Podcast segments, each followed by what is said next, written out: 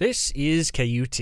In the neighborhood around 12th and Chacon Streets in East Austin, change seems to be the only constant. We've been bringing you the voices of people in that neighborhood over the past few months as part of our On My Block project. Today, we hear from Judy Mitchell, who owns the Ideal Soul Mart at the corner of Angelina and Rosewood. The East Side is really overrated.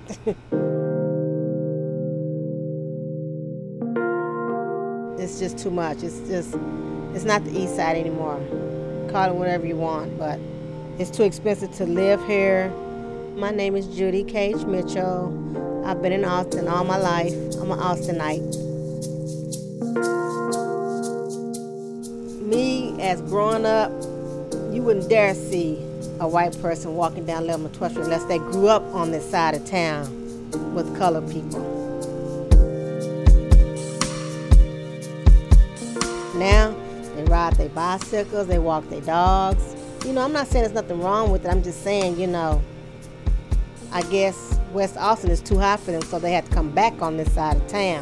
East Side is still my home, born and raised, but I'm just not, you know, it's not something that I wouldn't live on the East Side. Just because, not the people, just because of the rent situation. Once I graduated high school, I kind of moved back to the East Side, which stuff was affordable then when my kids were young. You could stay in a 2-bedroom duplex for about $350. I worked in a business where I rented out homes. I worked for a company that we rented out houses and stuff, and every person house that we took in and rented out from them, they were from California. They might have 3 or 4 houses down here. You know, they're making a lot of money off Austin. They don't even live here, they stay in California.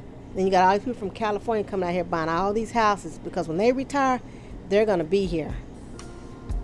And everybody from Austin is gonna be somewhere else. They're putting up all this stuff over here, and they're buying out these old people that can't afford to move, but obviously they don't care.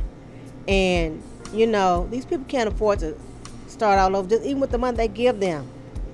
They don't want to have to move and pack up stuff, you know, and have to move somewhere else. I don't think it's fair for them to come in and build and force people out of their homes, because that's really what they're doing. They're forcing them out of their homes because they're wanting to buy, you know. And I don't think it's fair for them to force them to move, to force them to come in here and raise their taxes where they just can't afford to even stay.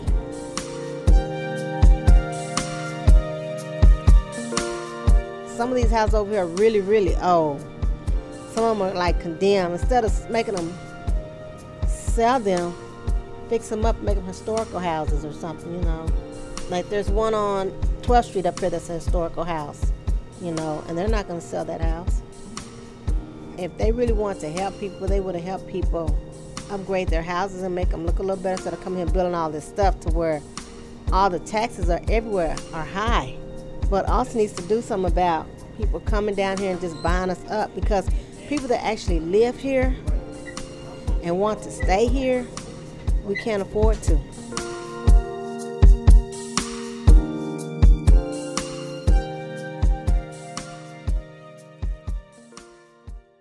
Support comes from Austin Water, helping residents reduce water use while protecting Austin's precious resource during the drought conditions with MyATX Water, providing near real-time water use data, tips, and leak alerts. More at austinwater.org.